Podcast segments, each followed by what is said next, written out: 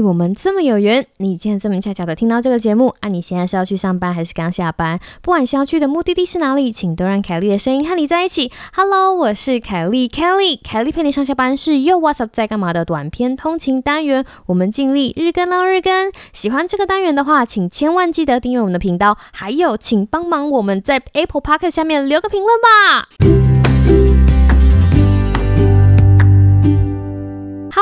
各位听众朋友，大家好啊！哇，时间非常的快，来到了我们年末年初。断舍离活动第四弹，复习一下前面的三个断舍离行动。好了，我们在第四十二集的时候有食物的断舍离，第四十四集的时候有衣服的断舍离，在第四十五集的时候我讲的热血澎湃的浴室所有物品的断舍离。那今天第四弹呢，想要推出的就是等等，我说过书的断舍离不简单吧？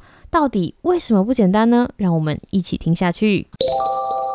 如果你有听前面的年末断舍离，迎向新的二零二一的集数的话，你就会知道，在我心里面，我觉得两项最困难要进行断舍离跟收纳的东西，第一个就是衣服，哈，第二个就是书。为什么今天讲的书我觉得很困难？其实基本上可以归类为三个原因。第一个原因就是跟食物跟浴室里面的用品不一样，书本身其实没有保存期限，就是你不管在什么时候看书，都不会对你的身体健康造成危害。第二件事情呢？是因为你可以把书想象成是文字的载体，有了文字，有了内容，它就会比其他的物品承载更多的感情。所以这样复杂的情绪交织在一起的时候，就会让书的收纳跟断舍离的难易程度跟别的物品有所不一样。那还有第三个，书有很多不同的形式，随着时代的进步，不一定每个人都阅读纸本书。有些人使用阅读器，有些人在网络上面读电子版，哈，各式各样的花样都有。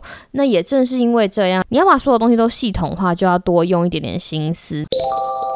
既然我们之前提到了三点书的特别的地方，我就要来讲讲这些很特别的地方背后给断舍离带来的难题。刚刚不是说了吗？书没有保存期限。但是，but 知识有保存期限。举例来说，像我自己需要用的工作书籍，我不会倾向留旧版本的书籍。为什么？因为我必须要给我的学生、听众，甚至给我的学员最新、最正确的资讯。知识必须要与时俱进。跟所有的听众稍微解释一下，你手上的某一本书是怎么来的？我们现在讲的是科学上的书籍，科学家他们要探索未知的宇宙，他们就疯狂做实验。想想看，我们华山小，然后他们发现了什么非常创新的东西，就是别人从来都没有发现过的，他们就把它很认真的写，然后就投稿在期刊上面，经过其他的专家审核，当这个稿件被发表之后，它就变成了那个茫茫知识宇宙的一颗小星星，好，在某个领域里面的一颗小星星。那当相关的文章被发表之后呢，就会有人收集这个领域相关话题的所有资料，把这些相关的文章集结起来。这样子的文章类型，我们称之为 review，就是一个综合论述的概念，把某一个学科里面的某一个话题做一篇完整的综合论述。那教科书是怎么来的呢？教科书的作者就会读很多不同的 review，再加上很多崭新的期刊，把这些知识经过消化咀嚼之后再造，就变成了现在。我们教科书看到的一张一张，然后交给相关科系的专业学生，然后之后还会有一些科普的作家，把这些知识用一般社会大众可以了解的语义，把这样子的概念传递给大家。所以从一刚开始，科学家在实验室里面做的研究，一直到最后这个讯息可以被放出来给社会大众知道，其实中间经过了很长的一段时间耕地。了解了这样子的过程之后，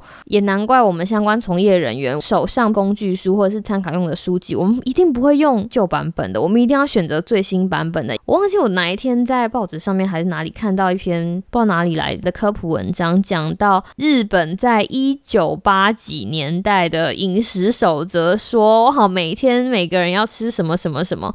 我那个时候看的时候想说。嗯，大家知道为什么嗯了吗？因为一九八几年代的日本跟现在的日本饮食习惯还有很多东西都不一样了，所以像这样子的知识应该要与时俱进。所以当我购入新的版本之后，旧的版本我就会让它对风而逝，Let it go。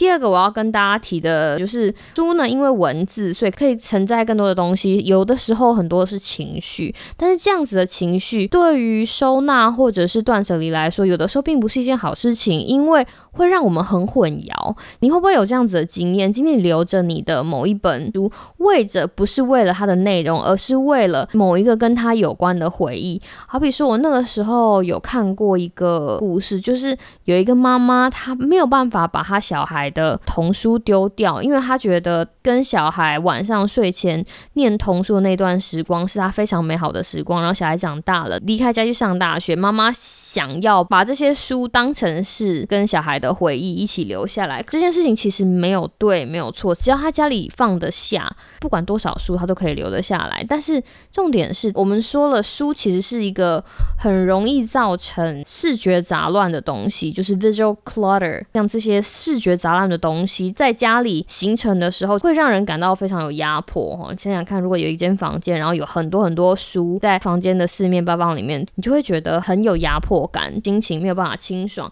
想要跟大家沟通的一件事情就是，其实不要把书当成是你回忆的载体。当书存在的价值如果只是带着你的回忆，那它的存在就没有原本的价值了。它不但占据空间，它的内容也不能为你的生活带来多少好的影影响。视觉上面的杂乱，还是带给生活里面更多的压力。哈，这个是第二点，我觉得应该要断舍离书的原因。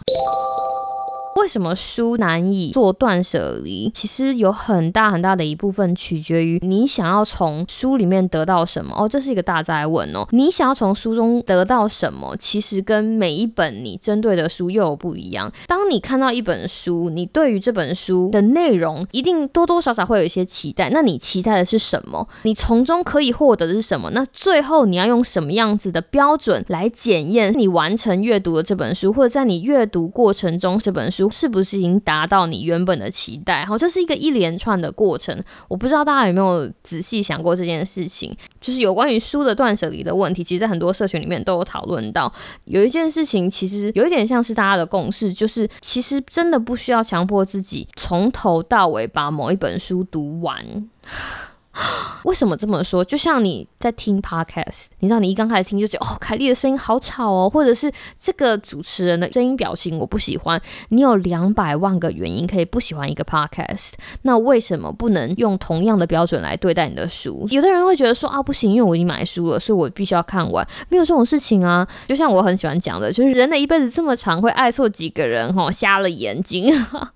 瞎了眼睛看错几个人是很 OK 的，像书也是一样，有一些书你看着书皮，然后看着简介，当你进一步去阅读的时候，发现你没有办法从阅读的过程中得到你要的东西，那就算了。你就可以把它断舍离掉，或是有一些书你看一看，觉得这个作者在呈现他想要告诉你的事情的时候，跟你的痛调完全都不合，就像转到一台你听两句就听不下去的 podcast 一样，所以我才会说书的断舍离其实取决于你看书的心态，取决于你在读这本书的时候你想要什么。大家有没有 get 到我的意思呢？我真的觉得，就是断舍离书这件事情是很私密的事情。做断舍离书，或者是好书房里面的东西，书或者是纸，或者是你的报告，这一连串的过程，我本身都非常的享受，因为。这给我一个机会，让我去跟我自己好好沟通，或者是问问看我自己，我到底需要什么样子的东西。譬如说，我写我写过的报告，我从这份我写过的报告想要带走什么，像这样子的过程，我都觉得是可能会有点痛苦，但是很大的享受。我还是很希望大家可以呃尝试着去做看看。那么，你知道我们行为学频道。还是要跟大家讲一下，如果我是你，我会怎么样做书的断舍离？好，那我们还是用刚刚那三点来做例子。好，第一点，如果这些书是我用来当工具书籍的时候，我会倾向于抛弃掉旧的版本，然后把新的版本留下来。第二件事情呢，就是承载了某一些回忆的书籍、纸张、报告或者是一些其他的文件，基本上我就是丢，嗯，因为我不会再看了。而断舍离或者是你说居家收纳。的最大的目的其实是为了创造未来，而不是沉溺在过去。我放眼未来，希望能够获得新的东西、新的资讯，不让我们的人生走上一条崭新的道路。所以，如果你也现在过去的话，就放手吧，就 let go。那我第三个行动呢？其实我会做的事情是，在我购买或者在我阅读某一本书之前，我要自己跟自己对话，要知道我对那一本书的期望。你可能会觉得，要知道自己对一本书的期望，这样子的概念非常的模糊。那